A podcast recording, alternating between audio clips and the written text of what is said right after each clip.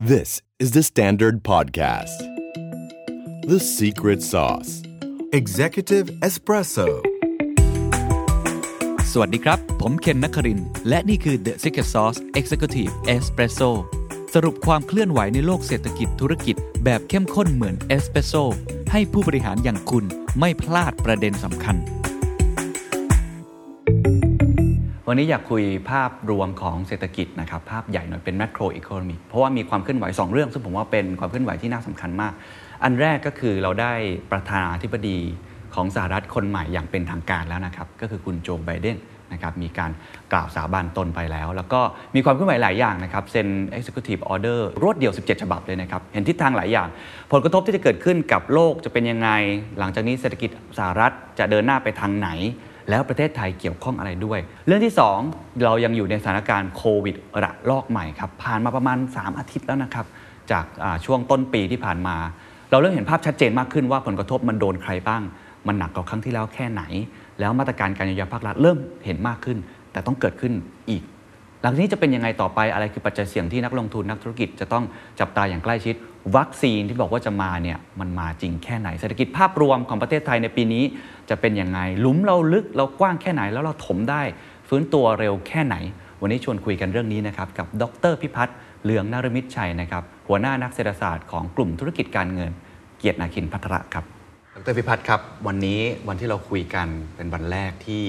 เราได้ประธานาธิบดีของสหรัฐอย่างเป็นทางการครับคนใหม่ละก็คือโจไบเดนครับเห็นวิธีการพูดนะครับหรือวิธีการในการเซ็น executive order โอ้โหเซ็นหลายฉบับมากเลยนะฮะครับเหมือน17ฉบับ17ฉบับเหมือน reverse กลับมาครับก่อนที่เอ่อทรัมป์นี่เปลี่ยนแปลงทุกอย่าง reverse กลับมาทุกอย่างเลยครับเอาประมาณนี้ก่อนว่าผลกระทบที่จะเกิดขึ้นกับเศรษฐกิจความชัดเจนเนี่ยมากขึ้นเรื่อยๆเนี่ยเป็นยังไงบ้างครับครับจริงๆไบเดนผมว่าเอ่อชูสองเรื่องนะฮะอันที่หนึ่งเอ่อ ตอนแรกตั้งแต่ประกาศตั้งแต่ตอนแรกตั้งแต่เริ่มเริ่มเริ่มเริ่มตั้งทีมงานนะก็คือบอกว่าบอกโลกว่าเราจะกลับมาแล้วอืม we are back Build back better คือกลับมาในภาวะปกติของครับอเมริกันที่เป็นหลังจากที่ทรัมป์เอ่อทำอาจจะบอกว่าทำเสียมา 4 ปีใช่ไหมแล้วบอกว่าร้อยวันแรกเนี่ย priority ก็คือ reverse สิ่งที่ทรัมป์ทำเสียไปใช่ไหมครับแล้วก็เอ่อเขาเขาเขาชู priority สี่เรื่องนะคครัรับบ แล้วก็อาจจะมีอีกเรื่องหนึ่งที่ไม่ได้ชู แต่ว่าก็คงเป็นประเด็นที่สำคัญครับประเด็นแรกคือเรื่องของโควิดอืมใช่ไหมครับก็บอกว่าระหว่างที่ผ่านมาเนี่ยบริหารจัดการไม่ค่อยดีใช่ไหมครับตอนนี้บอกว่าหน้ากากต้องเริ่มกลับมาใส่ใช่นะครับถ้าบังคับไม่ได้ก็บังคับที่ที่บังคับได้ เช่น โรงพยาบาลหรือเอ่อเอ่อสถานที่ของรัฐครับใช่ไหมครับเพราะว่าในอเมริกาเนี่ยฟรีดอมเรื่องสำคัญใช่คนก็ไม่ค่อยอยากจะใส่หตอน้านนี้กากเซ็นชัดเจนว่าทุกคนบังคับเลยว่า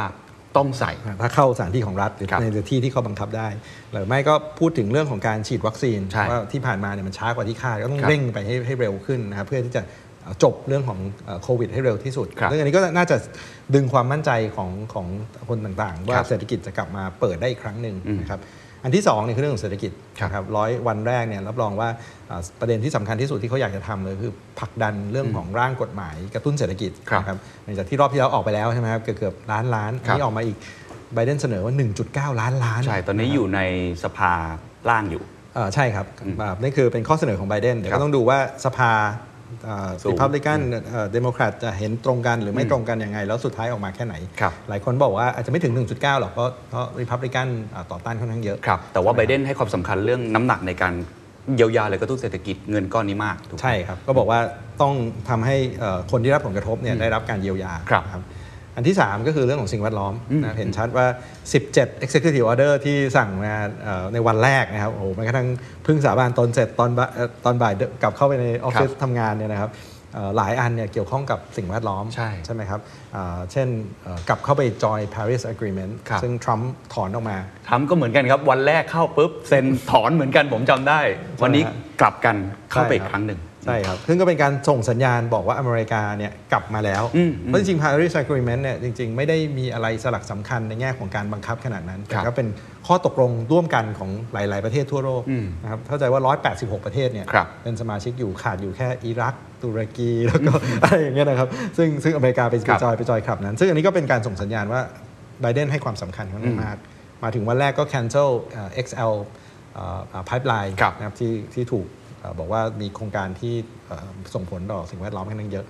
ประเด็นที่ 4 คือเรื่องของ social injustice เรื่องของ immigration เรื่องของความเท่าเทียมกันในสังคม ซึ่งทำให้เกิดเรื่อง black life matter เรื่องอะไรพวกเนี้ยซึ่งครับอันนี้ก็พยายามจะ solve งั้น 4 priority เนี่ยผมก็จะว่าไบเดนพยายามจะจะทำให้เยอะที่สุด ใช่ อย่างอย่างอันที่ 4 เนี่ยเราเห็นมีปรากฏการณ์หนึ่งเป็นน้องที่ขึ้นมาพูดครับบทกวีครับอแมนดากอร์แมครันบโอ้เป็นเป็นกระแสในโซเชียลมีเดียคนมากดำอายุ 22 แล้วพูดดีมาก พูดดีมาก จับใจมาก ตอนนี้กำลังเป็นกระแสมากนะคครัรับบก็เป็นสัญญาณที่ชัดเหมือนกันว่าไบเดนให้ความสำคัญกับเรื่องนี้มาก ใช่ครับ แล้วก็จริง ๆ ถ้าเกิดดูใน แม้กระทั่งรายชื่อของครมเขาน่าสนใจนะครับครมแรกที่มีผู้ชายผู้หญิงเท่ากันอืมแล้วก็ในนั้นมี represent ทั้ง Asian ทั้งลาตินอเมริกาทั้ง Native American หรืออินเดียนแดงอืมคือแบบกลายเป็นครับพยายามที่จะส่งสัญญาณว่าเฮ้ยเรากลับมา inclusive inclusive ใช่ไหม มากๆแทนที่จะเป็น American white male ครับหรืออะไรอย่างนั้นที่ที่ที่เกิดจะก็ชัดเจนอย่างคุณคามาลาแฮร์ริสก็เป็นใช่สร้างประวัติศาสตร์เนอะครับรองประธานาธิบดีหลายๆหลายๆอย่างเลยครับ หลาย ๆ คนเลยตำแหน่ง รัฐมนตรีคลังผู้หญิงคนแรกอ่านะครับ เป็น Janet Yellen ลาตินอเมริกาครับเป็นอะไรเงี้ยซึ่งซึ่งอันนี้ก็ค่อนข้างน่าสนใจครับแล้วอีกบวกหนึ่งซึ่งอาจจะยังไม่ได้เป็น priority แต่ว่าซึ่งน่าสนใจก็คือเรื่องของความสัมพันธ์ระหว่างประเทศอืมทั้งความสัมพันธ์ระหว่างสหรัฐกับจีนครับความสัมพันธ์เอ่อในเรื่องของ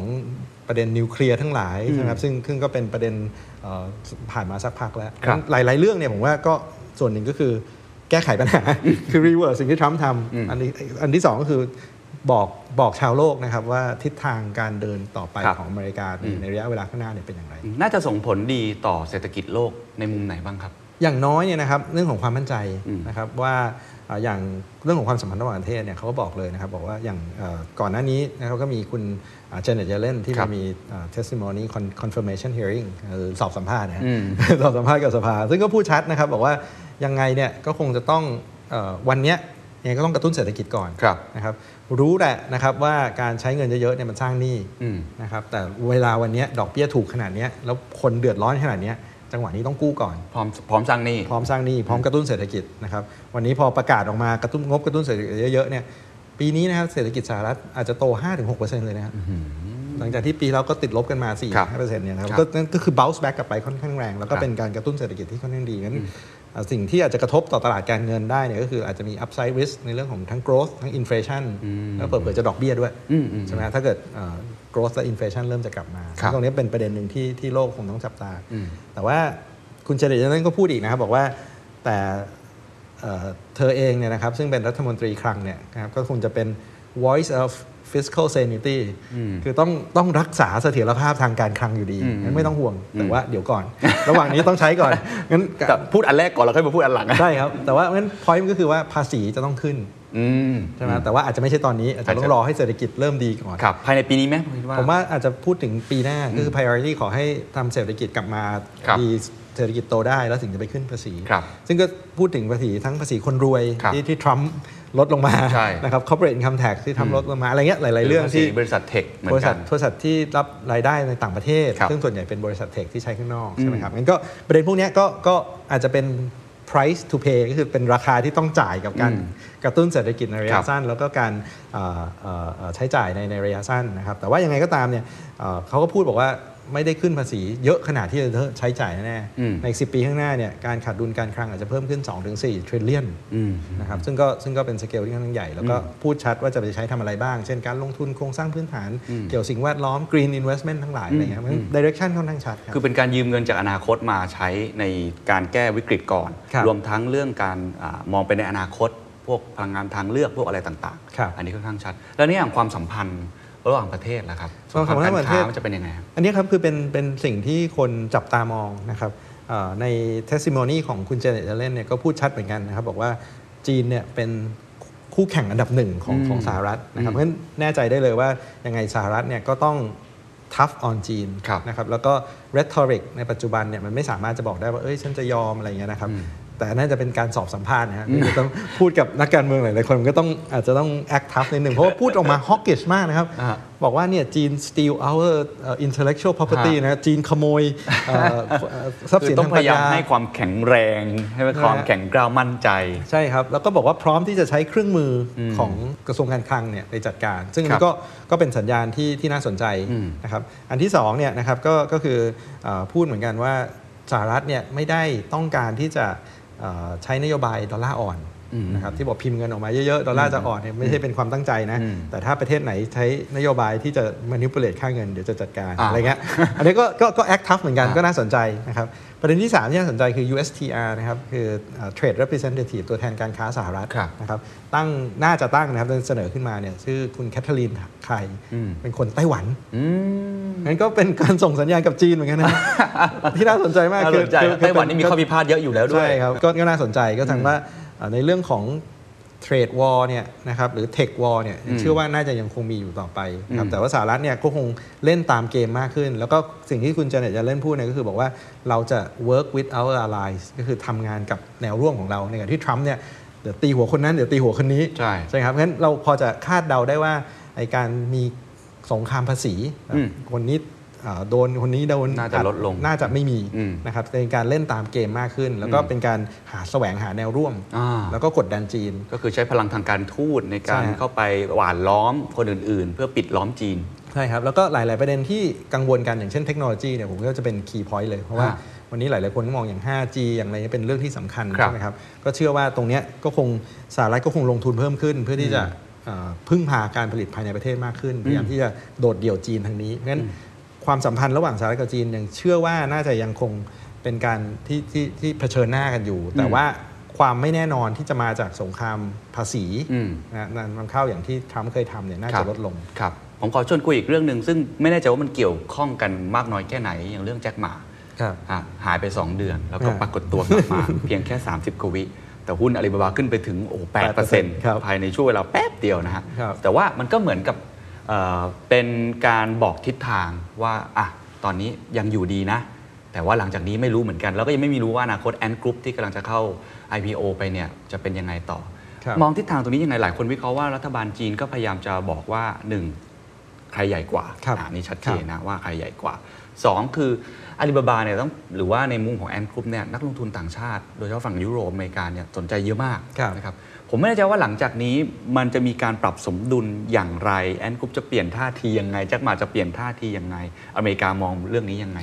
ประเด็นเนี้ยผมว่ามันมีมันมีสองสองสามประเด็น ประเด็นที่หนึ่งเนี่ยก็อย่างที่ว่ามันเป็น political statement อืมใช่ไหมครับว่าคุณไปเดไปเด่นไปดังอืม เกินหน้ารัฐบาลจีนเนี่ยอืมมันอาจจะเหนื่อยใช่ไหมแล้วยิ่งการคอมเมนต์ที่ openly attack ครับ regulator อย่างชัดเจนเนี่ยอาจจะเป็นบอกว่านี่คือทางการไม่ชอบครับอาจจะถูกกดดันซึ่งก่อนหน้านี้ก็อาจจะเคยเห็นแจ็คหม่าเคยโดนมาแล้วใช่ไหมครับบังคับ retire อืมต้องออกมานั่งบอร์ดเฉยๆแต่แล้วยังโดนอีกอะไรเงี้ยซึ่งซึ่งก็เป็นความน่าสนใจ อันที่สองเนี่ยมันก็ทำให้อ่าภาษาอังกฤษใช้คำว่า risk of appropriation คือคือการถูกรัฐเนี่ยมามายึดของไปเนี่ยอืมอืมนะฮะมันมันอาจจะทำให้ คนอาจจะมองว่าการลงทุนในบริษัทในจีนเนี่ยอืมมันยังมีความเสี่ยงตรงนี้อยู่อืมมันเหมือนเป็น emerging market risk อะฮะอืมอืมคือวันดีคืนดีรัฐบาลอยากจะมาแทรกแซงรัฐบาลอยากจะมาอืมเผลอๆจะดึงกลับมาให้เป็นของรัฐครับก็สามารถทำได้อืมใช่ไหมครับซึ่งอันตรงเนี้ยผมว่ามันก็เป็นสิ่งที่นักลงทุนเนี่ย ถ้าเป็นนักลงทุนระหว่างประเทศเนี่ยก็ให้ความสำคัญเพราะเป็นความเสี่ยงที่ค่อนข้างใหญ่ มันจะลดความร้อนแรงของแอนกรุ๊ปหรืออาลีบาบาลงไปไหมครับ เป็นไปได้นะครับ ก็อาจจะทำให้ชะลอลง แต่ก็ต้องยอมรับว่าเขาใหญ่มากในเมืองจีนอืมแต่ว่าสปีดในการ expand ออกมาข้างนอกเนี่ยก็อาจจะอาจได้รับผลกระทบอืมบ้างไม่มากก็น้อยครับนะครับ ซึ่งอันนี้ก็จะมีอีก movement หนึ่งในในสหรัฐใช่ไหมครับ เรื่องของ movement ที่พยายามที่จะ delist บริษัทจีนอ่าถูกครับใช่ไหมครับซึ่งอันนี้ไม่รู้เกี่ยวหรือไม่เกี่ยวนะครับ แต่อันนั้นก็เป็นผมคิดว่ามันเป็นส่วนหนึ่งของของสงครามระหว่างสหรัฐกับจีน ซึ่งมันมีทั้ง trade war ทั้งเทค Tech วอ war ลใช่ไหมครับ อันนี้อาจจะเป็น capital war นะคือใช้เครื่องมือทางตลาดทุนอืมอืมอืมมาอัดกันไปอัดกันมา แต่ว่าอันนั้นเขาก็มีข้อมีมีเหตุมีผลใช่ไหมครับเขาบอกว่าเพราะบริษัทจีนเนี่ย regulator ของสหรัฐที่ audit บริษัทที่ audit เนี่ยไม่สามารถตามไป audit บริษัท audit ของคนจีนได้ เพราะคุณไม่ให้ข้อมูลครับ แล้วฉันจะรู้เนี่ยว่าคนสิ่งที่คุณ audit มาถูก เพราะมันก็มีเคสครับอย่างเช่นอะไร Luckin Coffee อ่าอะไรพวกเนี้ยถูกครับซึ่งมันเป็น fraud เป็นอะไรเงี้ยงั้นเขาบอกว่าถ้าเกิดอยู่ในตลาดสหรัฐเนี่ย เดี๋ยวเอ่อบริษัท pension fund หรือว่า investor สหรัฐเนี่ยมาลงทุนโดยที่ไม่สามารถมั่นใจได้เลยว่าตัวเลขถูกไหมมันจะ fraud ได้ใช่ไหมฮะซึ่งเขาก็พยายามจะ delist คนที่ไม่ comply กับกฎของเขาอืมซึ่งอันนี้ก็เป็นเหมือนการเผชิญหน้าและความตึงเครียดระหว่างสหรัฐกับจีนอยู่เหมือนกันครับเพราะฉะนั้นความตึงเครียดระหว่างสหรัฐกับจีนคงยังดำเนินต่อไปครับแต่ในรูปแบบที่อาจจะอยู่ on the table มากขึ้รับแล้วก็ play by the game แล้วก็หา alliance มากดดันครับอีกประเด็นหนึ่งที่เกี่ยวข้องกับการค้าคือเรื่อง TPP อ่าครับใช่ไหมครับซึ่งอันนี้ก็จะเป็นประเด็นที่สำคัญแล้วกระทบกับไทยหนักด้วยอ่าจะกลับมาไหมนคฮะรับ ผมจึงเชื่อว่าไบเดนเนี่ยเอ่อเนื่องจาก TPP เนี่ยเป็นเบบี้ของเขานะครับเขาเริ่มในสมัยโอบามาโอบามาครับใช่ไหมระหว่างที่ไบเดนอยู่เนี่ยนะครับซึ่งโดยหลักการแล้วเนี่ยก็คือต้องการจะแสวงหาแนวร่วมนะครับประเทศในในภูมิภาคเนี้ยนะครับแล้วก็หาจัดตั้งความร่วมมือทางเศรษฐกิจที่ที่มีเอ่อเอ่อคุณภาพดี เช่นไปนอกจากเรื่องของการค้าเนี่ยไปควบคุมเรื่องอื่น ๆ ด้วยเช่ครันบมาตรฐานแรงงาน procurement เรื่องของเอ่อเอ่อ intellectual property right protection อะไรพวกเนี้ยครับนะครับ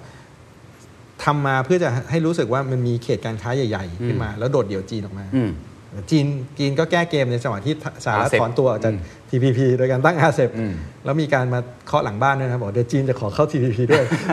ซึ่งอันเนี้ยก็ก็ยังเป็นเกมระหว่างสหรัฐกับจีนที่น่าสนใจ แล้วก็ยังรอดูอยู่ว่าไบเดนจะทำยังไงครับนะครับเพราะว่าอันนี้กระทบไทยยังไงกระทบไทยก็คือว่าคู่แข่งของไทยอย่างเช่นเวียดนามเนี่ยนะครับ อยู่ทั้งใน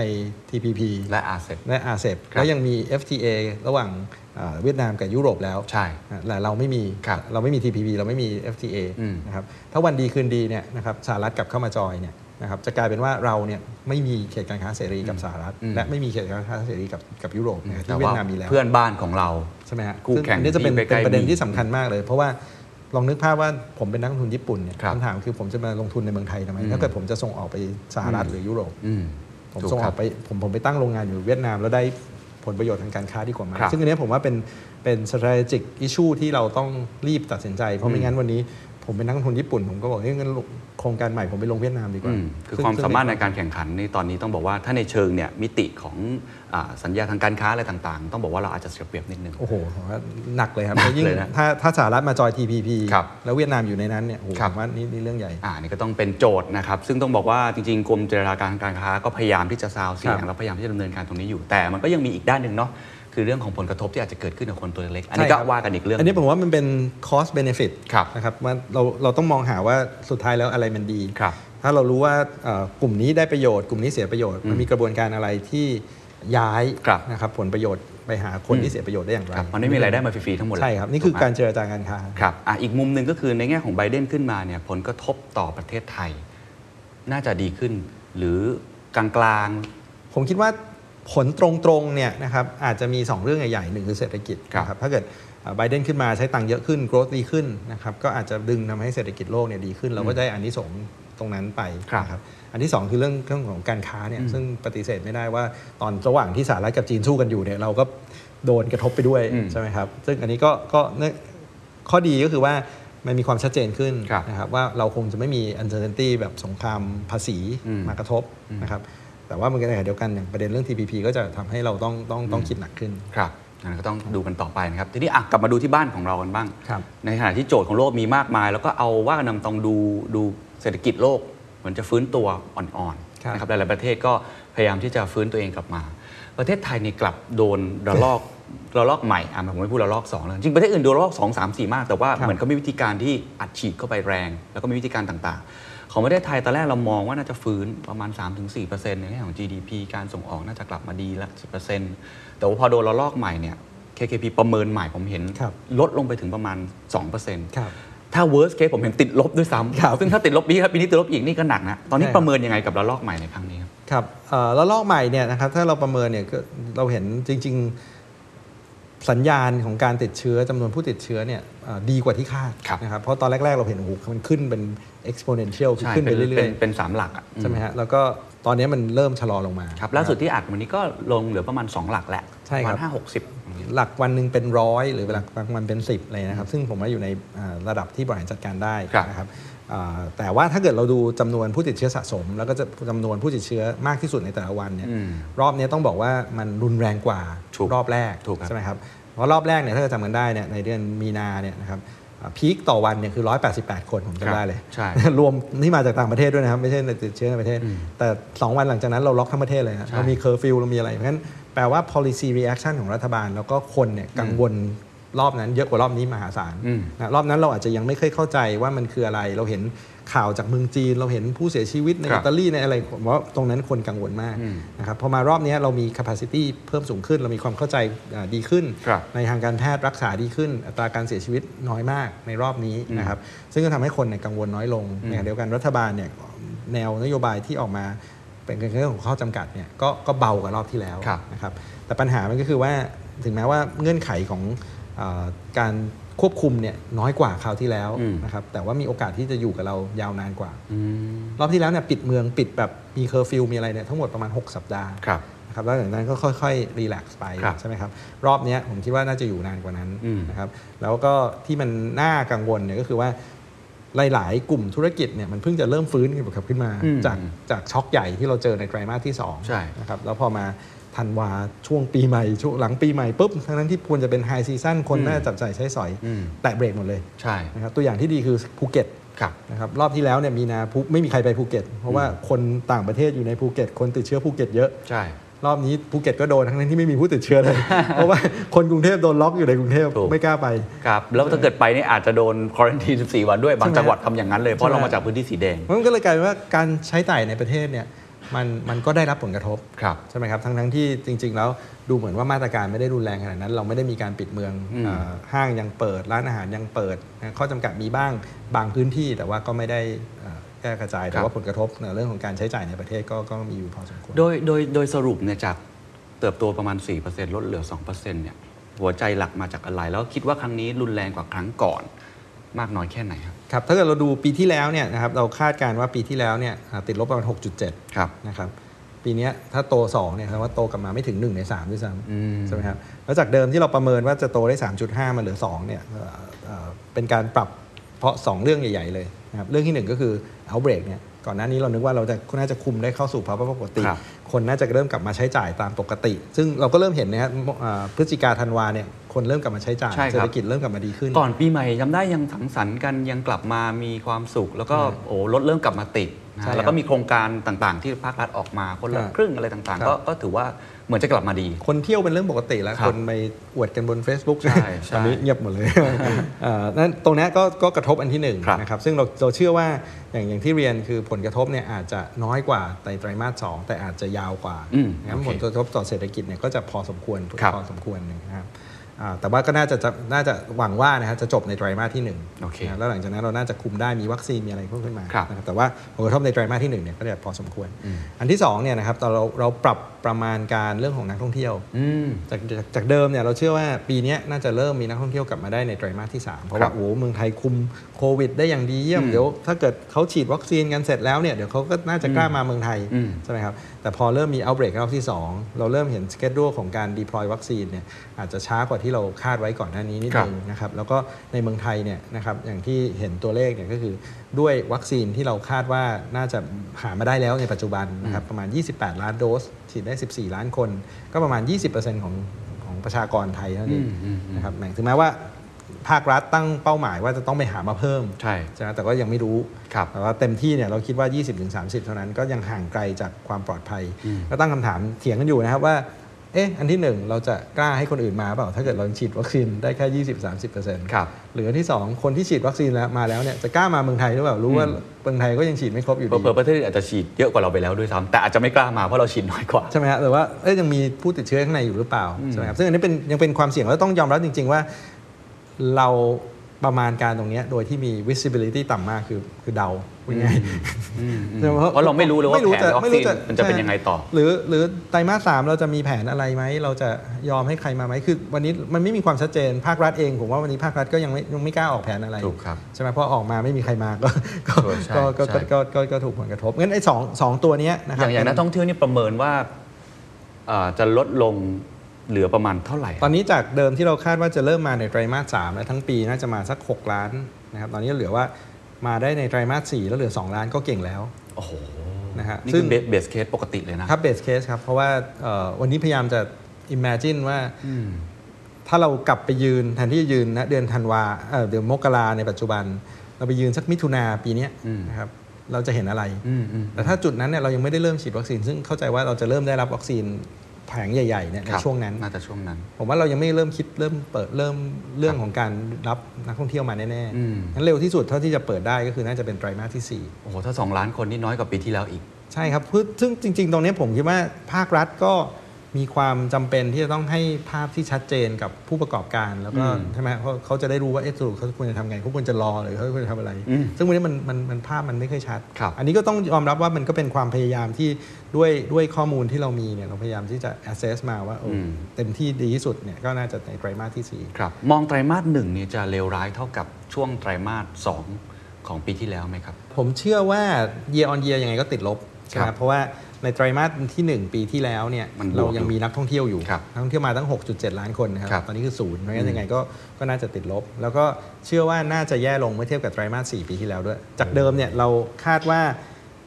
เอ่อสองไป 3 ในไตรมาส 2 ปีที่แล้ว ไปไตรมาส 3 ปีที่แล้วเนี่ยเอ่อเด้งแรงใช่ใช่ไหมครับ แล้ว 3 ไป 4 น่าจะบวกนิดครับๆแล้ว 4 มา 1 ก็ค่อยๆบวกไปเรื่อยใช่ๆตอนนี้มันจะกลายเป็นว่าพอ 4 ปุ๊บ 1 มันจะชะลอลง เพราะว่ามาตรการอ่าการปิดเมืองหรือหรือหรือมาตรการข้อจำกัดต่าง ๆ ที่ที่เริ่มออกมาครับแต่โดยรวมเท่าที่เราสังเกตจากผู้ประกอบการทั่ว ๆ ไป ตอนนี้ที่เห็นก็คือมันเริ่มมีปรากฏการณ์ของอันอีเวนต์ชัดมากขึ้นเรื่อย ๆ ใช่ครับคือมันไม่เท่าเทียมกัน บางธุรกิจเนี่ยเขาฟื้นกลับมาเขาก็พอที่จะไปต่อได้ครับบางธุรกิจกำลังจะฟื้นแล้วใช่ครับโงหัวขึ้นมาแล้วโดนกด ทับลงอีใช่กเมื่อกี้เราเดินในย่านของ RCA Office เราเราจะเห็นเลยว่าร้านนวดปิดใช่ไหมฮะร้านอาหารหลายร้านปิด ร้านกาแฟหลายร้านปิดไม่ต้องพูดถึงผับบาร์อันนี้ปิดตายสนิทไปใช่ครับไม่รู้กี่เดือนอยู่แล้วนะฮะนั้นตรงนี้เคยความไม่เท่าเทียมกันตรงนี้มันมันฉายภาพให้ฟังนิดนึงได้ไหมใช่ครับ จริงๆ keyword ที่น่าสนใจคือทาง IMF พูดแล้วทั้งโลกเนี่ยจะเป็นอย่างนั้นเลยนะครับ ก็คือลองคือกว่าจะฟื้นเนี่ยใช้เวลานานครับอันอีเวนอย่างที่ว่าคืออมแต่ละแต่ละภูมิภาคแต่ละอุตสาหกรรมเนี่ยจะได้รับผลกระทบไม่เท่ากันครับนะครับ แล้วก็ uncertain อืมนะครับก็คือไม่ไม่มีความความไม่ไม่รู้เลยว่าจะเกิดอะไรขึ้นอืมเหมือนกับท่องเที่ยวเมื่อกี้ครับที่ว่า แล้วก็สาเหตุที่บอกว่าอุ๊ยเราติดลบมาตั้ง 6 กว่าฟื้นกันมาแค่2เพราะไอ้หลุมใหญ่อันเนี้ยมันยังไม่ได้เติมเลยอืมในขณะที่ประเทศอื่นเนี่ยเขาติดลบเพราะเขาปิดเมืองพอเมืองเปิดมันก็เด้งกลับขึ้นไปได้อืมในขณะที่หลุมเราเราไม่รู้จะเติมยังไงอืมนะครับประเด็นอันนี้เว้ยนี่น่าน่าสนใจมากนะครับ เพราะว่าเราเราก็เริ่มเห็นนะครับว่าเอ่อเอ่อมันก็มีความไม่เท่าเทียมกันทั้งในแง่ของ ไม่เท่าเทียมกันในภาคธุรกิจใช่ไหมครับว่าบางธุรกิจอย่างที่ว่าคือเอ่ออะไรที่จำเป็นอะไรครับที่ต้องใช้อ่า grocery ห้างอะไรพวกเนี้ยก็ยังเปิดได้อืมในขณะที่อ่าสิ่งที่อะไรก็บอกว่ามีความเสี่ยงสูงครับนะเช่นเป็น super spreader ได้ใช่ไหมอืมอย่างเช่นเอ่อผับเอ่อบาร์บาร์กลางคืน หรือว่าร้านอะไรต่างๆเนี่ยก็ก็ต้องถูกบังคับให้ต้องปิดครับใช่ไหมครับแล้วก็อีกการหนึ่งที่ที่เราที่เราเห็นที่น่าสนใจก็คือว่าเอ่อ แม้กระทั่งแรงงานหรือว่านักเรียนเองเนี่ยก็มีความไม่เท่าเทียมกันเต็มไปหมดเลยอืมอืมใช่ไหมครับเพราะว่าพอปิดโรงเรียนทุกคนต้องกลับไปเรียนออนไลน์เรียนออนไลน์นะครับคนต้องไป work from home แต่ก็ไม่ใช่ทุกคนที่ work from home ได้ ไม่ใช่ทุกคนที่ learn from home ได้อืม ใช่ไหมครับคนที่มีมือถือเครื่องเดียวแชร์กัน2อสาคนอืมหรืออะไรเงี้ยจะเรียนยังไง ซึ่งมันมันมันมันสะท้อนให้เห็นทั้งทั้งในฝั่งธุรกิจผู้ประกอบการ แล้วก็เอ่อแรงงานแล้วก็แม้กระทั่งนักเรียนอืมนะครับว่าช็อคครั้งเนี้ยมันก็มีสร้างความความเหลื่อมล้ำในเรื่องของโอกาสในครับหลายในหลายมิติครับแล้วยังมีในเชิงมิติพื้นที่ด้วยถูกไหมฮะครับในจังหวัดที่ได้รับผลกระทบ ของโควิดไม่เท่ากันอีกใช่ครับ ใช่ครับ แล้วก็สิ่งหนึ่งที่เราเห็นก็คือว่า sector ที่เกี่ยวข้องกับอ่าบริการอย่างครับที่ว่าใช่ไหมบริการภาคกลางคืนนะครับอืมบริการที่เกี่ยวกับการการขนส่งเดินทางอะไรพวกเนี้ยนะครับได้รับผลกระทบอืมแต่ที่ในขณะเดียวกันมันก็สร้างโอกาสหลายๆอันใช่ไหมครับอ่าร้านอาหารหลายๆร้านก็ convert ไปเป็น cloud kitchen ครับบริการเอ่อส่งของอะไรพวกเนี้ยอืมมันก็มันก็เป็นธุรกิจใหม่ ๆ ซึ่งซึ่งในในต่างประเทศก็เห็นนะว่าหุ้นในกลุ่ม ที่เป็นเทคโนโลยีต่างๆเนี่ยกลายเป็น winner โผล่ขึ้นมาอืมนะครับเพราะส่วนหนึ่งเนี่ยเพราะว่าเอ่อโควิดเนี่ยมันมา attack ตรงเอ่อเอ่อเขาใช้คำว่าต้องใช้คำว่าคอของธุรกิจแบบเดิมครับใช่ไหมครับธุรกิจแบบเดิมเนี่ยมันต้องการมี human interaction ครับทุกไปไปร้านอาหารต้องมาเจอกันอืมเราจะซื้อของเราต้องไปเจอกันใช่ไหมครับพอโควิดมาเนี่ยบอกว่าเรามาเจอกันไม่ได้นะความเสี่ยงมันสูงเกินไปงั้นธุรกิจอะไรที่ยังตอบสนองความต้องการทางเศรษฐกิจได้อยู่ แต่ว่า ไม่ต้องให้คนมาเจอกันครับธุรกิจในรูปแบบแพลตฟอร์มอะไรเงี้ยมันก็จะกลายเป็นอืมโอกาสแบบใหม่ๆ ซึ่งซึ่งก็ซึ่งก็น่าก็น่าสนใจครับเพราะฉะนั้นไอ้ความไม่เท่าเทียม แล้วก็ไอ้หลุมที่มันใหญ่แล้วมันลึกกว่าอาจจะหลาย ๆ ประเทศรอบข้างด้วยซ้ำเนี่ยทำให้ไอ้คนที่จะคนถมหลุมเนี่ยมาตรการการเยียวยาเนี่ยผมว่าครั้งนี้หลายคนพูดเรื่อง t a r g e t มากขึ้นครับอต้องตรงจุดมากขึ้น แต่ตอนนี้ครับเรายังไม่ค่อยเห็นครับสิ่งที่เราเห็นเราก็คือการการต่อฮะ สิ่งที่อ่าเราเคยทำไปแล้วอย่างอ่าภาค 2 ของเราไม่ทิ้งกันก็คือครับเราชนะฮะนะครับก็ 3,500 บาท 2 เดือนขณะเดียวกันก็ต่อในเรื่องของอาคนละครึ่งครับนะครับก็บางคนได้ไม่ได้ก็ว่ากันไปแล้วมันก็มีดราม่ากันสักเล็กน้อย แล้วก็ในเรื่องของอาการเงินก็พักหนี้พักดอกก็อาจจะมีบาง แล้วก็บางแบงค์เนี่ยก็พยายามที่จะเพิ่มสภาพคล่อง ตรงเนี้ยมองมองทั้งหมดแล้วท่านพิพัฒน์มองว่าเพียงพอไหมครับ คือเพียงพอไหมเนี่ยหมายความว่ามองได้ 2 มิติคือมองตัวเราเองอืมใช่ไหมครับ แฟกต์ว่าเราติดลบค่อนข้างใหญ่ อย่างที่ว่าคือต่อปีเนี่ยเฉพาะท่องเที่ยวอย่างเดียวเป็น 10%ของ GDP แล้วอืมนะครับกระตุ้นที่ใส่เข้ามาเนี่ยประมาณสัก 6%ของ GDP คือ 1 ล้านล้านครับต้องถามว่าถามว่าเยอะไหมตอบว่าเยอะสำหรับเมืองไทยอืมใช่ไหมครับ แต่ว่า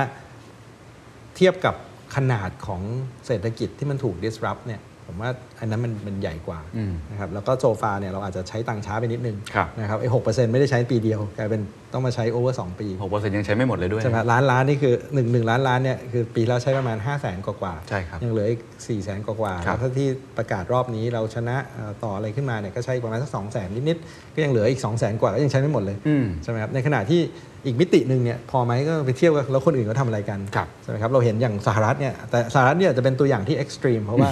มี resource เยอะมีความเอ่ออยากจะใส่เยอะ ปีที่แล้วสหรัฐขาดดุลการคลัง 17%ของ GDP ปีเดียวนะครับ แล้วนี่ยังไม่จบยังออก 9 0 0แสนออก 1.9 โอ้โห ออกมานี่ ผมว่าถสิ่งที่เขาถมลงไปเนี่ย มันมันใหญ่มากครับแต่ในขณะเดียวกันมันก็สร้างความมั่นใจว่าเศรษฐกิจมันจะมันจะ bounce back กลับกลับกลับกลับขึ้นมาได้ได้ค่อนข้างเยอะอืมนะครับ อีกมิติหนึ่งที่เราเห็นเนี่ยก็คือว่ารูปแบบของการให้ความช่วยเหลือของของรัฐเนี่ยอ่า ดูเหมือนว่ามันจะมีมาแค่2แบบเท่านั้นเองครับแบบหนึ่งก็คือการแจกเงินอืมเป็นอ่าเมื่อกี้ที่บอกก็คือเราชนะครับแล้วก็เราไม่ทิ้งกันก็จะหวานๆหน่อยอืมก็ก็ก็ส่งให้ก็เป็นใครที่เรียไปว่าใครได้ใครไม่ได้ครับใช่ไหมครับอีกรูปแบบหนึ่งก็คือการอ่าอุดหนุนการใช้จ่ายภายในประเทศใช่นะครับไม่ว่าจะเป็นคนละครึ่งเราเที่ยวด้วยกันอืมใช่ไหมครับซึ่งก็ซึ่งก็น่าสนใจผมว่าบางนโยบายก็เป็นนโยบายที่ที่ดี แล้วก็ช่วยเหลือตรงจุดในแง่ว่าคนที่อยากจะใช้เอ่อชิ้นเล็ก ๆ อะไรพวกเนี้ยนะครับ แต่แต่สิ่งที่มันอาจจะขาดไปเนี่ยก็คือเอ่อพวกสิ่งที่เป็นการให้ความช่วยเหลือในการรักษาการจ้างงานอืมนะครับแล้วก็งบที่เกี่ยวข้องกับการไปสร้างโครงสร้างพื้นฐานอืมในแง่ของการกระตุ้นเศรษฐกิจครับนะครับเพราะว่าอันเนี้ยถ้าเอ่อจำกันได้ปีที่แล้วมีเรื่องของงบ4ี่แสนล้านใช่งบที่สำหรับฟื้นฟูโดยเฉพาะใช่ไหมฮะแต่ว่างบตรงนั้นเข้าใจว่าใช้ไปได้ค่อนข้างน้อยมากครับนะครับแม้กระทั่ง เรื่องของเราเที่ยวด้วยกันเนี่ยก็ยังอยู่ในงบ4ี่แสนล้าน คือเราช่วยด้วยกันกลายเป็นใช้งบฟื้นฟูอันนี้แทน ทั้งที่ใช่จครับริงๆแล้วในเชิงหลักการเนี่ยเราเห็นแล้วมันคือการเยียวยา ใช่เอ่อเราเราเราเที่ยวด้วยกันอาจจะมองอีกมุมหนึ่งอาจจะเป็นการกระตุ้นนั่นแหละครับอ่าใช่ไหมโอเคก็ไปไปไปไปช่วยในขณะเดียวกันกระตุ้นให้ครับคนไปใช้จ่ายเยอะแต่ตอนแรกขึ้ในมุมมองนักเศรษฐศาสตร์เรามองว่างบฟื้นฟูน่าจะเป็นการมองไกลๆหน่อยถูกไหมครับมองทั้ข้ามช็อตหน่อยใช่ครับทั้งในแง่ของการพาประเทศในในในทิศทางในที่ direction ใหม่ๆใช่ไหมฮะอือย่างอย่างเมื่อกี้คุยกันโจไบเดนก็ครับคือ green investment ใช่ชัดเจนมากหรือว่ามันน่าจะเป็นการเอ่อไปจ่ายในลงทุนในโครงสร้างพื้นฐานอืมของท้องถิ่นที่เขาครับต้องการอืมใช่ไหมครับเพราะว่าไอการจ่ายเงินเนี่ยมันช่วยเยียวยาได้ค่อนข้างดีครัแต่บว่ามันไม่เหมาะกับการกระตุ้น เพราะว่ามันหายใช่ไหมใช้ไปถามว่าไอ้ปีแล้วเราใช้ทำอะไรนะอืมมันไม่เห็นใช่ไหมแต่ถ้าเราไปอัปเกรดโครงสร้างพื้นฐานใช่ไหมครับอืมอย่างแม้กระทั่งการท่องเที่ยวนะครับจังหวัดไหนจังหวัดนี้ ไม่มีนักท่องเที่ยวเลย แต่ถ้าเชื่อว่ายังไงนักท่องเที่ยวต้องกลับมาครับแต่โครงสร้างพื้นฐานอะไรที่ต้องการใช้เงินและต้องการการอัปเกรดเนี่ยอืมมันก็เป็นช่วงเวลาที่ปรับปรุงในพวกนี้ได้อืมใช่ไหมแล้วเงินก็ลงไปสร้างงานได้ด้วยครับแล้วก็ยังเหลืออ่าสามารถที่จะทิ้งเอาไว้สร้างรายได้ในอนาคตได้อีกครับอะไรเงี้ยแต่ผมว่าตรงเนี้ยอาจจะเป็นช่องหนึ่งที่ที่ที่อาจจะขาดหายไปแต่สองมุมนี้เรายังไม่ค่อยเห็นสักเท่าไหร่ใช่ครับซึ่งมุมที่สองเนี่ยคิดว่าคงต้องใช้เวลาสักพักเพราะเรายังอยู่ในวิกฤตอยู่แล้วเราเราไม่เคยเห็นสัญญาณที่ชัดเจนสักเท่าไหร่ใช่ครับแต่มุมแรกเนี่ยผมรู้สึกว่าจริง ๆ แล้วมันยังมี รูมในการช่วยเหลืออยู่ค่อนข้างเยอะ คือถ้าเราดูในเคสในต่างประเทศหลาย ๆ ที่เนี่ยเขาทำในเรื่องของ PPP ครับใช่ไหมฮะนี่คือหรือบางที co-pay ไปเลย เพื่อให้กิจการไม่ปิดยังคงอยู่ support 70-80%ก็ว่ากันไปแต่ละประเทศไม่เหมือนกัน ในเมืองไทยมีคนเรียกร้องเรื่องนี้เยอะมากครับครับผมได้คุยกับผู้ประกอบการโรงแรมท่องเที่ยว คือคนที่เขาโดนหนักๆแล้วเขารู้สึกครับว่าตัวเขาเองอะไม่ได้ทำอะไรผิดในรอบนี้ครับหรือรอบแรกเขาอาจจะไม่ได้ทำด้วยซ้ำนะฮะแต่ว่าเขารู้สึกว่าเขาโดนบังคับให้ปิดครับแต่ครั้งนี้บังคับให้ปิดอะมันไม่มีการอ่าบังคับในแง่ของการช่วยเหลือการชดเชยครั้งที่แล้วยังมียังมีครับอยู่บ้างเนี่ยตรงนี้คิดว่าเรายังเราสามารถทำได้เพิ่มไหมฮะคือคือผมว่าโจทย์อันนึงของของของเมืองไทยที่อาจจะทริกกี้นิดนึงก็คือว่าเราไม่ค่อยมีข้อมูลที่ดีในเรื่องของว่าใครจ้างงานอยู่ตรงไหนอืมนะฮะเพราะว่า ถ้าเราไปดูนะครับจำนวนคนที่อยู่ในระบบหรือหรือประชากรวัยทำงานเนี่ยมีสัก 38-39 ล้านคนครับ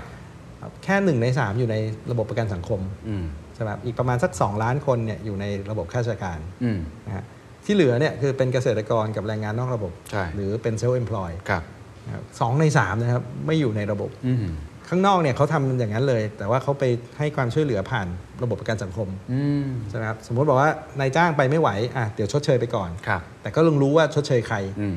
แต่ถ้าเกิดเป็นแรงงานที่ไม่อยู่ในระบบหรือหรือไม่เคยลงทะเบียนเลย จะให้ใครอืมเอ๊ะคนนี้เสียงานจริงหรือเปล่าเนี่ยแทบจะไม่รู้เลยครับผมว่าอันนี้เป็นเป็นบทเรียนอันหนึ่งว่าต่อไปเนี่ยเราอาจจะต้องพยายามให้แรงจูงใจ ให้คนเข้ามาอยู่ในระบบเพิ่มมากขึ้นอืมนะครับไม่ใช่ว่าเราต้องการเงินจากเขานะครับ แต่เราต้องรู้ว่าเขาอยู่ที่ไหนแล้วเขาต้องการอะไรครับเพราะไม่งั้นการหว่านแจกไปเยอะๆเนี่ยมันอืมมันเปลืองใช่แล้วมันไม่โดนคนช่ไหมเพราะว่าการให้ทุกคนเนี่ยมันก็จะกลายเป็นว่าอ้าวเอ้ยยังมีงานอยู่ทำไมคนนี้ได้ทำไมคนนี้ไม่ได้นอาจจะมีความไม่เท่าเทียม แล้วพอเราไม่รู้จะ justify ไงเราก็บอกงั้นจ่ายทุกคนเลยอืมอืมงั้นการการการจ่ายทุกคนนั้นที่จะให้คนที่เดือดร้อน 2 เท่าหรือ 3 เท่าครับกลายเป็นเขาได้เท่าเดียว เพราะว่าคนที่ไม่เดือดร้อนก็ได้ไปด้วยอืมซึ่งอันเนี้ย มันกลายเป็นไม่ตรงจุดครับใช่ไหมครับสมมติว่าอันเนี้ยก็จะเป็นบทเรียนอันหนึ่งเพราะถ้าไปดูอย่างในสิงคโปร์ในอเมริกาเนี่ย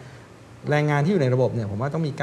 อืม90 กว่าเปอร์เซ็นต์ มันก็เลยตรงจุดได้เลยช่วยในการช่จ้างงานได้เต็มแล้วก็ที่สมมุติบอกว่าอะใส่ไปเพื่อให้บริษัทนี้รักษาการจ้างงานคนนี้ก็รู้หมดเลยว่าอ๋อคนนี้ยังทำงานอยู่หรือไม่ทำงานอะไรอย่างเงี้ยครับอืมงั้นผมว่าเรื่องของข้อมูลในการบริหารจัดการนโยบายเนี่ยสำคัญมากครับคืออาจจะเป็นไปได้ว่าจริง ๆ ผู้ออกแบบนโยบายอาจจะมีความตั้งใจที่จะทำแต่ว่าเอ่อ ไม่รู้จะช่วยใคร implement เนี่ยมันยากนิดนึง ใช่เพราะมัน ครับสองในสามเลยใช่แต่อันนี้ก็ทำได้แค่แค่อาจจะเป็นเนี่ยเราฐานะอะไรที่เป็นรายบุคคลไปก่อน ใช่ครับแต่ในแง่ของกิจการในยบางทีไม่มีตัวเลขจริง ๆ ก็อาจคือจะทำได้จยากริง ๆ ถ้าถ้าเรานะครับชูให้เห็นให้คนเห็นว่าเห็นไหมจังหวะเนี้ยถ้าเข้ามาอยู่ในระบบ ถ้ามาอยู่ในระบบคุณจะได้ความช่วยเหลือที่ที่ตรงจุดกว่าครับงั้นคนก็อาจจะยอมที่จะเข้าไปอยู่ในระบบมากขึ้นอืมดีกว่ารู้สึกว่าเอ้ฉันจะจ่ายไปทำไมเดือนละเท่านี้บาทเท่าครันี้บได้อะไรคเลบยนะครับถ้าตั้งบนสมมติฐานแบบนี้นี่ผมยังไม่ได้พูดถึงการเงินนะถ้าผมสมมติฐานแบบนี้ที่การคลังออกมาเป็นมาตรการแบบที่อาจจะหวานนิดนึงนะครับแล้วก็อาจจะไม่ได้มีอะไรที่ชัดเจนนิดนึงผลกระทบที่จะเกิดขึ้น ในแง่ของการจ้างงานการว่างงานหนี้เสียอะไรต่างๆเนี่ยปีที่แล้วเราก็เป็นห่วงกันอยู่แล้วนะครับครับปีนี้มันจะมันจะซ้ำเติมหรือว่า เจ็บซ้ำเพิ่มขึ้นไหมครับครับคือคือถ้าดูถ้าดูในแง่เนี้ยนะครับแล้วก็รอบเนี้ยดูเหมือนว่าการใช้จ่ายก็จะเน้นเอ่อต้องทำผ่านแอป ต้องไปเอ่อเอ่อเป็นบริษัทจดทะเบียนเอ่อที่ที่ที่ลงทะเบียนไว้เท่านั้นครับห้ามเป็นเอ่อนิติบุคคลอืมก็คือจะไม่ได้ช่วยบริษัทใหญ่ คืออมความตั้งใจคือไม่ได้ต้องช่วยบริษัทใหญ่ใช่ไหมครับซึ่งข้อดีก็คือไปช่วยตัวเล็กๆนะครับแต่ว่าแต่ว่าเงินมันก็ยังไม่รู้จะกระจายไปไปไปไปได้ทั่วจริงไหมครับใช่ไหมครับอ่า แล้วก็ด้วยขนาดของไซส์ที่ที่คุยอะครับก็ประมาณสักหนึ่งเปอร์เซ็นต์กว่าของ GDP ก็คงเข้ามาได้ช่วยได้ในระดับหนึ่งเพราะว่าจะใช้ภายใน 2 เดือนเท่านั้นอืมนะครับแต่ว่ามันอาจจะไม่ต่อเนื่องครับอย่างเงี้ยว่ามันก็มาช็อตเดียวอืมแล้วเดี๋ยวมันก็จะหยุดนะครับมันไม่ได้เป็นการจ้างงานมันไม่ได้เป็นการใช้จ่ายต่อเนื่องอะไรเงี้ยครับนั่นก็น่าจะช่วยทำให้ในในไตรมาสที่หนึ่งเนี่ยอาจจะลดผลกระทบลงไปได้ในระดับหนึ่งอืมแต่ว่าในเรื่องจ้างงานผมว่าอาจจะไม่ได้ชัดเจนขนาดนั้นเพราะเงินก็ใช้แค่แค่แค่สองเดือนครับใช่ไหมครับแล้วก็ส่วนหนึ่งก็อ่า ได้รับผลกระทบคนก็อาจจะยังไม่ค่อยมีความมั่นใจขนาดอืนั้นมนะครับอืมเพราะฉะนั้นตอนนี้ก็เป็นเหมือนแบบช็อตสั้นครับๆซึ่งผมคิดว่าคงต้องมีอีกหลายช็อตเหมือนกันเนาะ เชื่อว่าน่าจะต้องมีครับ เพราะว่าเอ่ออย่างที่ว่าคือภาวะเศรษฐกิจมันก็ติดลบมาเยอะครับพอฟื้นกลับขึ้นมาก็ก็ฟื้นกลับขึ้นมายังไม่ค่อยดีเท่าไหร่อืมนะครับแต่ว่าถามว่ารัฐมี capacity ไหมผมเชื่อว่ารัฐมี capacity ในการอืมกู้เพิ่มได้อีกอืมนะครับอ่าอ่า ทั้งหนี้สาธารณะของเราที่จริง ๆ ก็ถามว่าสูงไหมก็ไม่ได้สูงเมื่อเทียบกับ standard ปกติอืมอัตราดอกเบี้ยถูกลงไปอีกนะครับอืมสมัยก่อนคนจะกังวลมากเลยเวลาบอกว่าหนี้สาธารณะเกิน 60%ของ GDP ครับเรามีแม้กระทั่งเป็น debt ceiling ของตัวเองอืมตั้งเอาไว้ที่ 60 นะครับ แต่สมัยก่อนเนี่ยเราตั้ง 60 เนี่ยเพราะดอกเบี้ยมัน 3% 4%อืมมันสูง ใช่ไหมครับ งั้นวันเนี้ยดอกเบี้ยเหลือ 10 ปีกู้ 10 ปีเหลือ 1.3นะฮะอืม งั้นกู้เท่าเดิมเนี่ยภาระดอกเบี้ยมันน้อยลงไปเยอะครับนะครับงั้นจริง ๆ ผมยังมองว่ารัฐมีศักยภาพในการกู้เพิ่มใช้จ่ายเพิ่มอืมถ้านะครับถ้ารู้ว่าจะเอาไปใช้ทำอะไรอืมปัญหาตอนนี้ก็ยังใช้ไม่หมดเลยนะฮะประเด็นนี้คือประเด็นสำคัญกว่าคือ ถ้ารู้ว่ามีโปรเจกต์หรือมีโครงการดีๆ ที่อืมควรจะไปใช้แล้วได้รับประโยชน์อืมเพราะว่าถ้าเราได้รับผลกระทบทางเศรษฐกิจนะครับแล้ว GDP เนี่ยสแต็กแน่นคือมันไม่โตหรือติคดรับลบเนี่ย นะครับแล้วเดบหนี้เท่าเดิมเนี่ยเผลอๆหนี้ต่อ GDP จะขึ้นด้วยอืมเพราะตัวหารมันลดลงถูกครับ GDP งั้นมันลดการใส่เข้าไปเพื่อไม่ให้ GDP ติดลบเนี่ยเผลอๆจะเป็นการรักษาระดับของของหนี้ที่ดีด้วยอืมอืมนะครับจริงเพราะฉะนั้นตรงเนี้ยผมว่ามันอาจจะต้องไปโฟกัสตรงที่ว่า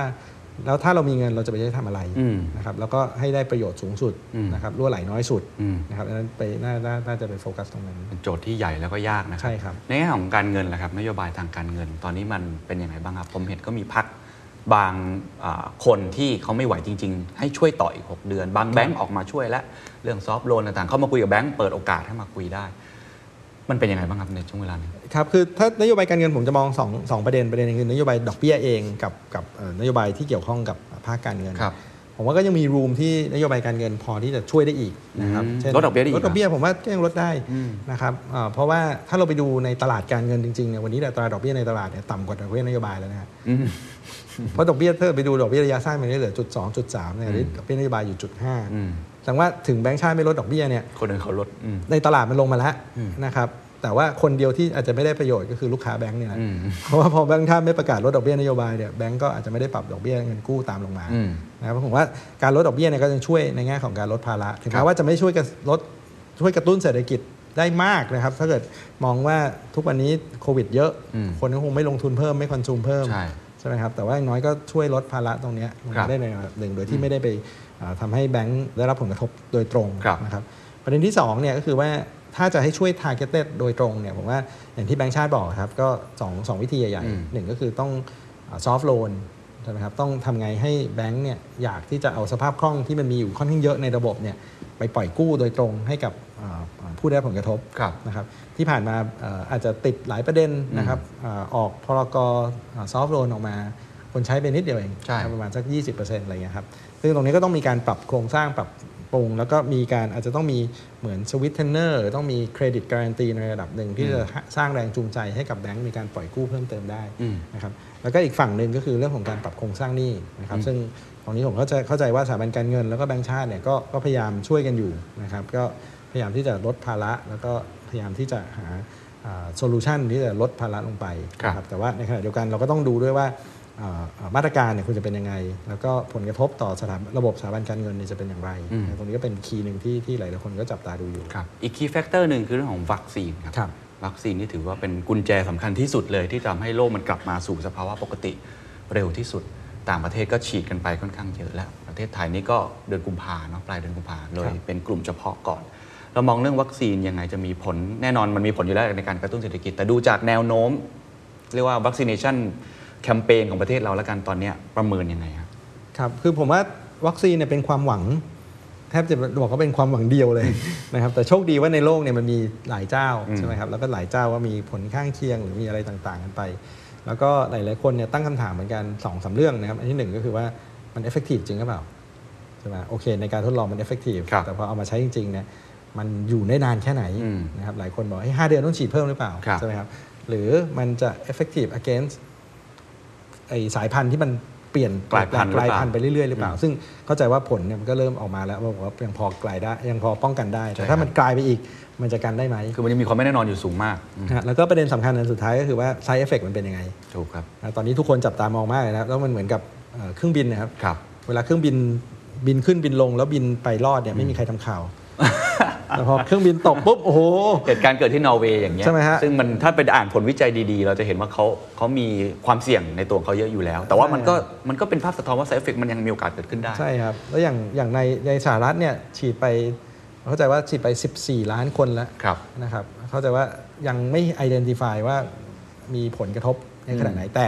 ถ้ามันมีเอ่อ งานวิจัยหรือว่าสามารถที่จะลิงก์ออกมาได้ว่ามันมี side effect ทำให้อืมคนเสียชีวิตอืมเยอะผิดปกติอะไรเงี้ยมันก็จะทำให้คนไม่กล้าฉีดอืมระหว่างนี้ยังเป็นข่าวดีว่ายังไม่มีครับนะครับซึ่งอันนี้เป็นประเด็นที่สำคัญ สิ่งที่เราเห็นก็คือว่าประเทศที่พัฒนาแล้วมี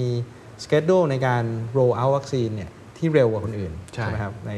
เอ่อวันเนี้ยสหรัฐฉีดไปแล้วห้าเปอร์เซ็นต์ครับอิสราเอลนี่ใช่ไหมครับฉีดแล้วสามสิบเปอร์เซ็นต์ของใช่ประใช่ชากรขึ้นยี่สิบสามสิบแล้วใช่ไหมฮะเกือบเกือบเกือบสามสิบครับข้อมูลผมดูเมื่อเช้าสามสิบแล้วแสดงว่า แต่ละประเทศเนี่ยก็มีความเร่งตัวไม่ต่างกัน ครับ สิงคโปร์บอกว่าไปในไตรมาสสามเนี่ยจะฉีดร้อยเปอร์เซ็นต์ของประชากรอืมแต่อาจจะประเทศเขาเล็กก็ได้แยกกันเล็กแต่ว่าก็ก็แสดงว่าเขาเขาไปเซ็กเคียวมาพอกับคปรับระชากร อย่าครังบที่อย่างที่ที่คุยเมืองไทยก็ด้วยปัจจุบันก็ 20-30%เปอร์เซ็นต์อืมใช่ไหมซึ่งก็เป็นการตั้งคำถามเหมือนกันว่าเอ๊ะถ้าเป็นขนาดนั้นเนี่ยมันสามารถที่จะเปิดประเทศได้ไหม อืม แต่ตัวเลขหนึ่งที่เอ่อในในแง่ของ statistics หรือ mathematics เนี่ยนะคครัรับบ เขาก็บอกว่าตัวเลขตัวหนึ่งก็คือตัว R อืมคือตัว transmission rate ใช่ไหมอืคมรับว่าอืม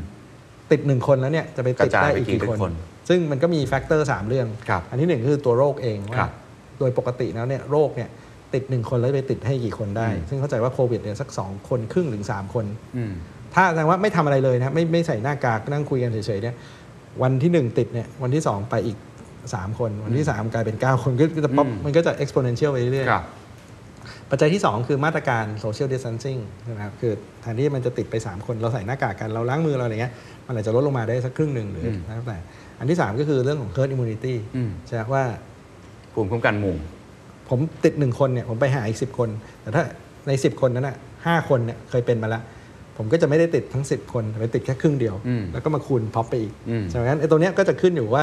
ที่ผ่านมาเนี่ยติดไปเยอะหรือยังครับแล้วก็ฉีดวัคซีนได้เร็วขนาดไหนอืมใช่ไหม ถ้าคูณไปคูณมาแล้วเนี่ยนะครับให้ให้ไอ้ transmission rate หรือตัว R เนี่ยน้อยกว่าหนึ่งเนี่ยครับ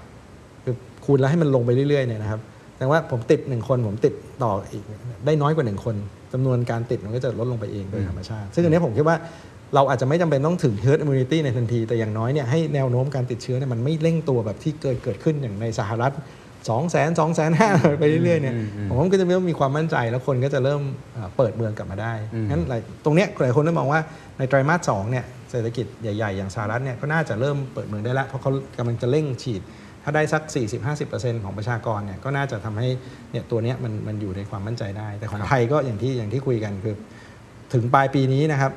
ผมนั่งนั่งหารตัวเลขเล่นๆนะครับอืม26 ล้านโดสเนี่ยนะครับภายใน 6 เดือนเนี่ยนะครับแปลว่าแต่ละเดือนเนี่ยเราต้องฉีดกันประมาณสัก 4 ล้านโดสอืมใช่ไหมซึ่งผมเข้าใจว่านั่นคือ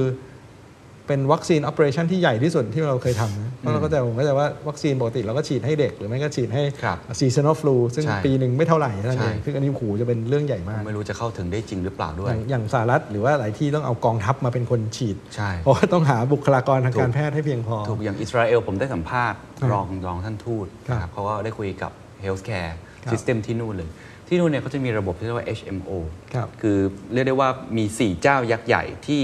เอ่อเป็น chain โรงพยาบาลอยู่แล้วอยู่ทั่วประเทศ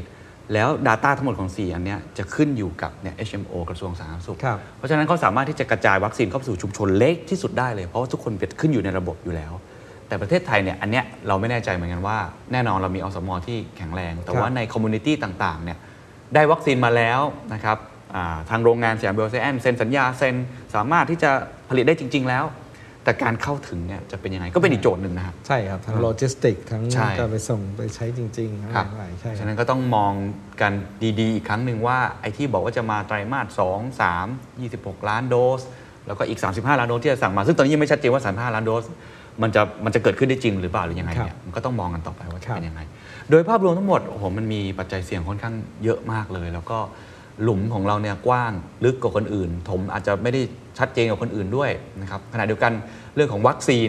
ที่จะมาเนี่ยก็อาจจะพูดตามตรงก็คือถ้าเทียบกับประเทศอื่นๆเนี่ยอาจจะล่าช้าครับกว่าประเทศอื่นนิดหนึ่งด้วยนะครับมองภาพรวมเศรษฐกิจไทยในปีนี้เนี่ยยังมีความหวังอยู่ไหมครับจริง ๆ มันก็ยังมีความหวังนะครับ แต่ว่าก็จะเหนื่อยคือต้องผมว่าอาจจะต้องยอมรับความจริงว่ามันจะเหนื่อยในแง่ว่ามันมีความไม่แน่นอนสูงอืมนะครับเพราะว่าทั้งปีถ้าเรายังไม่มีวัคซีนครบเนี่ยหรือว่าเพียงพอเนี่ย นะครับเราก็จะเป็นอย่างเงี้ยคือตุ้มตุ้มๆต่อมต่อมๆเอ๊ะจะไปห้างดีไหมกูติดยังวะคืออะไรพวกเนี้ยแล้วหลายคนก็บอกทำให้แบบกิจกรรมทางเศรษฐกิจมันไม่กลับไปเหมือนเดิมอืมอืมใช่ไหมครับแต่อย่างน้อยเนี่ยผมว่าถ้าถ้าถ้าถามว่าข้อดีคืออะไรเนี่ยอันที่หนึ่งเนี่ยคือเศรษฐกิจโลกน่าจะฟื้นอย่างครับที่อย่างที่คุยในในภายในไตรมาสที่2ไตรมาสที่3เนี่ยเราเชื่อว่าเศรษฐกิจโลกน่าจะเริ่มกลับมาดีขึ้นอืมนะอย่างในเศรษฐกิจใหญ่อย่างสหรัฐอ่าอ่าที่บอกว่าจะโตได้ 5% 6%มี stimulus ครั้งใหญ่ จีนโตได้8%นะครับเวียดนามโต 7%อะไรเงี้ยอืมงั้นก็ได้ทำให้การส่งออกไทยเนี่ยน่าจะมีสัญญาณที่ดีอันนั้นจะเป็นพระเอกเลยเนาะน่าจะเป็นพระเอกโดยโดยเปรียบเทียบครับนะครับแต่ระหว่างนี้อาจจะโดนเรื่องอะไรนะฮะครับตู้คอนเทนเนอร์ตู้คอนเทนเนอร์ไม่พอสายส่งแพงอะไรเงี้ยคือ มันก็อาจจะมีมีกรรมอยู่ในบุญ บุญมีแต่กรรมบังบ้างเล็กน้อยครับครับได้ยินว่า ปัญหานี้ก็สักสองถึงสองถึงสามเดือนกว่าเป็นจะปัญหาระยะสั้นใช่ไหมแต่ว่าก็ยังตอนนี้ยังแก้ไขกันอยู่เลยฮะ ใช่ครับนั่นแสดงว่าในในไตรมาสที่หนึ่งก็จะเหนื่อยอีก ใช่ครับงั้นก็ก็ถึงแม้ว่าเรามีออเดอร์มีอะไรแต่ว่าส่งไม่ได้ครับได้ไม่ได้งั้นตรงนี้ก็อาจจะเป็นตัวเหนื่อยแต่ว่าเชื่อว่านะครับในบายไตรมาสสองไตรมาสสามตัวนี้น่าจะเป็นตัวตัวพระเอกได้อันหนึ่งก็จะอาจจะเพิ่มการจ้างงานอาจจะอะไรตรงเนี้ยตรงนี้ก็จะช่วยได้ อันที่สองก็คือภาครัฐเนี่ยครับน่าจะเป็นน่าจะเป็นตัวหลักอันหนึ่งที่จะมาช่วยดันออกมาได้ เพราะระหว่างนี้ถ้ามองเนี่ย การบริโภคในประเทศ การลงทุนในประเทศนะครับ การท่องเที่ยวคือแทบจะมองไม่เห็นว่าอืมว่าในระยะอันใกล้เนี่ยจะจะฟื้นจากอะไรอืมนะยกเว้นว่าเราต้องควบคุมสถานการณ์ได้อย่างดีเหมือนปลายปีที่แล้ว ตรงนั้นเนี่ยผมคิดว่าครัวเรือนเองเนี่ยนะครับที่อาจจะมีใช้คำว่า pen up demand ค่อนข้างเยอะใช่ใช่นะครับใช่มีหลายคนคันนะไม่ได้ไปญี่ปุ่นมา 2 ปีแล้วอยากใช้ตังค์ไปภูเก็ตก็ยังดีใช่ตอนนี้ไปไม่ได้ถูเงี้ยกผครับมว่าก็ตรงเนี้ยผมว่าต้องก็เพราะฉะนั้น ถ้าจะสรุปเนี่ยผมคิดว่าอิชชูที่หนึ่งเลยเนี่ยก็คือการแพร่กระจายของเชื้อไวรัสเนี่ยคุมได้ไหมอืมเพราะมันเป็น risk factor ที่สำคัญครับถ้าคุมได้เร็ว ผมเชื่อว่าการบริโภคมันน่าจะเริ่มกลับมาครับแล้วก็เศรษฐกิจน่าจะกลับมาเดินได้คล้ายๆในไตรมาสสามไตรมาสสี่แต่ว่าถ้ายังไม่รู้เนี่ยก็จะเป็นประเด็น อันที่สองเนี่ยคือวัคซีนอืมนะครับว่าสุดท้ายแล้วเราได้เร็วได้ช้าได้แค่ไหน แล้วก็จะกลับมาได้ได้ได้ดีขนาดไหนนะครับอันที่สามที่สำคัญก็คือแล้วถ้า1กับ2ดี ท่องเที่ยวกลับมาได้เมื่อไหร่อืมยังเป็นยังเป็น big if อยู่ครับนะครับแล้วก็ระหว่างนี้นโยบายภาครัฐก็ยังเป็นตัวช่วยที่สำคัญที่จะอุ้มประคับประคองเศรษฐกิจให้ผ่าน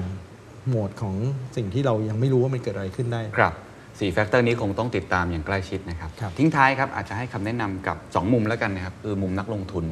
ซึ่งอาจจะเป็นช่วงที่ดีมากๆด้วยซ้ำในเรื่องของสินทรัพย์เสี่ยงนะฮะในแง่ของอานักธุรกิจล่ะครับ สองมุมนี้อาจจะเอานักลงทุนก่อนก็ได้ครับเพราะดูมุมนี้ผมเห็นหลายคนนี้กระโดดเข้ามาในช่วงเวลานี้ค่อนข้างเยอะ แต่นักธุรกิจก็น่าจะเหนื่อยเช่นเดียวกันครับมุมนักลงทุนเนี่ยผมว่าเราอาจจะเคยคุยว่าเป็น K-shape recovery ใช่ไหมครับคือตกลงไป ขาขึ้นเนี่ยโอ้โหตลาดทุนตลาดรายงานเอ่อตัวตัวเลขเอ่อพวก valuation สินทรัพย์เสี่ยงต่างๆครับบิตคอยน์ขึ้นอย่างเดียวครับนะครับในขณะที่อีกขาหนึ่งคือเศรษฐกิจที่แท้จริงครับเอ่อแรงงานเอ่อเศรษฐกิจการใช้จ่ายธุรกิจต่างๆเนี่ยไม่ค่อยดีเลยอืมเอ้ยตัว K ขาขึ้นเนี่ยถามว่า support โดยอะไรผมว่า 2 อัน อันที่หนึ่งก็คือว่าสัญญาณว่าเศรษฐกิจฟื้นแล้วหมายถึงว่ากำลังจะฟื้นในอนาคตครับนะวัคซีนเป็นตัวที่เหมือนกับรับประกันได้ในระดับหนึ่งอืม นโยบายของรัฐก็รับประกันได้ระดับหนึ่งว่ามีคนคอยหนุนอยู่อืมนะครับอันที่สองเนี่ยคือดอกเบี้ยต่ำใช่ไหมครับก็คือนั่นเป็นคอมบิเนชันที่ที่ที่ดีมากเลย คือรู้ว่าเศรษฐกิจเริ่มจะดีขึ้นแล้วครับนะครับแล้วก็โอ้โหสภาพคล่องเต็มเหนียวอืมดอกเบี้ยศูนย์อืมนะครับไม่มีอะไรดีไปกว่านี้ได้แล้วนะครับ งั้นสิ่งที่จะต้องระวังคืออะไรก็คือว่าถ้าเงื่อนไขสองข้อเนี้ยมันหายไปอืมอืมนะฮะเช่น เศรษฐกิจดีเกินเงินเฟ้อมาอืมต้องเริ่มดึงการกระตุ้นออกอืมนะครับหรือเศรษฐกิจแย่อืมนะครับแต่ว่าไอ้ตรงการกระตุ้นเนี่ยอาจจะยังอยู่ไม่ได้นะครับงั้นสิ่งที่ต้องจับตาก็คือว่าอ่าอย่างเช่นการการสื่อสารของเฟดเนี่ยผมว่าสำคัญมากเลย วันไหนเฟดเริ่มจะบอกว่าเฮ้ย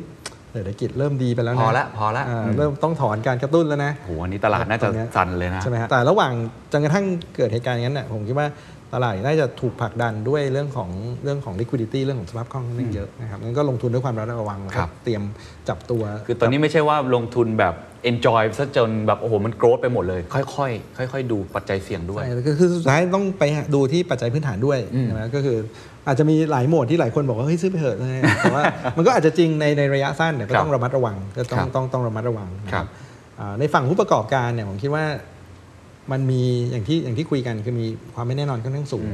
มีอันอีเวนก็คือความไม่เท่าเทียมกันครัในบแง่ของว่าผลกระทบนะครับงั้นผมคิดว่าผู้ประกอบการแต่ละท่านเนี่ยคงต้องต้องจับตาดูอืมในสถานการณ์ของธุรกิจตัวเองว่ามันเกิดอะไรขึ้นอืมเรามีวิธีปรับตัวในระหว่างนี้ได้ไหมอืมใช่ไหมครับว่าถ้ามันเกิดขึ้นอย่างนี้นะครับเช่นในร้านอาหาร ถ้าคนไม่มาไม่สามารถที่จะมาหรือมาน้อยลง เราเราเปลี่ยนวิธีทำยังไงให้ให้ได้ได้ดีที่สุดนะครับงั้นผมคิดว่า สามเรื่องหนึ่งคือการประเมินสถานการณ์ครับนะครับดูว่าเอ๊ะตรงไหนมันจะมากระทบเราอย่างไรใช่ไหมครับสองคือการบริหารความเสี่ยงนะครับถึงแม้ว่าเราเราประเมินดีแล้วบางทีช็อกมันก็มาในท่าแปลกอืมๆนะครับอันที่ 3 คือเราจะปรับตัวยังไงอืมกิเว้นหนึ่งกับสองคือการวางแผนแล้วก็การการการวางแผนความเสี่ยงแล้วแล้วเราครับมีวิธีที่จะปรับตัวกับเราอย่างไง แล้วก็พยายามตอนนี้ภาษาภาษาใหม่ต้องใช้ว่าอะไรอาจาวอาจารย์ resilient อะไรแบบนี้ resilient อาจาวซึ่งอันนี้ก็เป็นประเด็นที่สำคคัรัญบสุดท้ายจริงๆแล้วกันนะครับ พอฟังมาทั้งหมดผมรู้สึกว่าเอ่อ ปีที่แล้วเนี่ยมันแย่พร้อมกันทั้งโลกถูกไหมเจอช็อกสถานการณ์คล้าย ๆ กัน แต่ปีนี้กลายเป็นว่าดูเหมือนประเทศไทยเนี่ยจะน่าเป็นห่วง เพราะว่าอาจจะฟื้นตัวช้ากว่าประเทศอื่นลุมลึกกว่า มองยาวๆความสามารถในการแข่งขันประเทศไทยเนี่ยสมมติลองลองคาดการณ์สามถึงสี่ถึงห้าปีข้างหน้าเนี่ยมันมันน่ากังวลขนาดไหนมีอะไรอยากจะคอมเมนต์ในแง่ของผู้วางนโยบายอะไรต่างๆ ว่าเราจะจะทำให้ตัวเองพลิกฟื้นกลับมาเป็น คนที่สามารถแข่งขันในเวทีโลกได้ไหมคือคือผมคิดว่าตรงเนี้ยเป็นเป็นประเด็นที่สำคัญมากนะครับเพราะเราเหมือนกับเรามัวแต่อ่าอะไรนะดับไฟอยู่อืมคือดับไฟเฉพาะหน้าที่เราไม่เห็นว่าข้างหลังเราไฟอาจจะกำลังไหม้หนักกว่าไฟที่เรากำลังดับอยู่นะครับแล้วก็มันเราก็เห็นสัญญาณมาสักพักหนึ่งแล้วว่าอ่าเราโตช้าลงครับใช่ไหมครับแล้วเราก็เรื่องของความสามารถในการแข่งขันเนี่ยเราเรามีอิชชูแน่ๆเราเราถูกกระทบแน่อืมๆนะครับ ทั้งจากเรื่องว่าเรากินบุญเก่ามาค่อนข้างเยอะครับนะครับในขณะที่การลงทุนใหม่ๆเนี่ยเขาก็ไปหาที่ใหม่ ๆ แล้วสมัยก่อนเราไม่เคยมองเวียดนามในสายตาวันนี้ เราก็ต้องบอกว่าเอ้ยทำไมเขาโตเร็วกว่าเราอืมนะมีคนตั้งคำถามค่อนข้างเยใช่อะนะครับเข้าใจว่าเดี๋ยวท่านนายกสั่งคอรมอไปศึกษา ซึ่งผมว่ามันสองสามเรื่องหนึ่งเนี่ยคือโครงสร้างประชากรอะใช่ไห สังรับคมผู้สูงอายุคือเรื่องแน่นอน อันนั้นคือคือความเสี่ยงที่อาจจะบอกว่าไม่ใช่ความความผิดเราหรือไม่ใช่ความผิดเราก็แล้วแต่เนี่ยครับคือเรากำลังเผชิญอยู่อืมนะครับแสดงว่าประชากรวัยทำงานเราลดลงครับเราทำแบบเดิมๆไม่ได้แน่อืมๆนะครับถ้าเกิดเป็นเหมือนเครื่องจักรก็เป็นเครื่องจักรที่ใส่อินพุตลงไปน้อยลงไปเรื่อยอืมอืมๆจะหาอาวุธอืมใหญ่ขึ้นได้ยังไง ถ้าเกิดอินพุตมันน้อยลงอืมกำลังซื้อแรงงานอะไรต่างๆใช่วิธีเดียวคือเราต้องปรับวิธีการทำงานเราต้องหา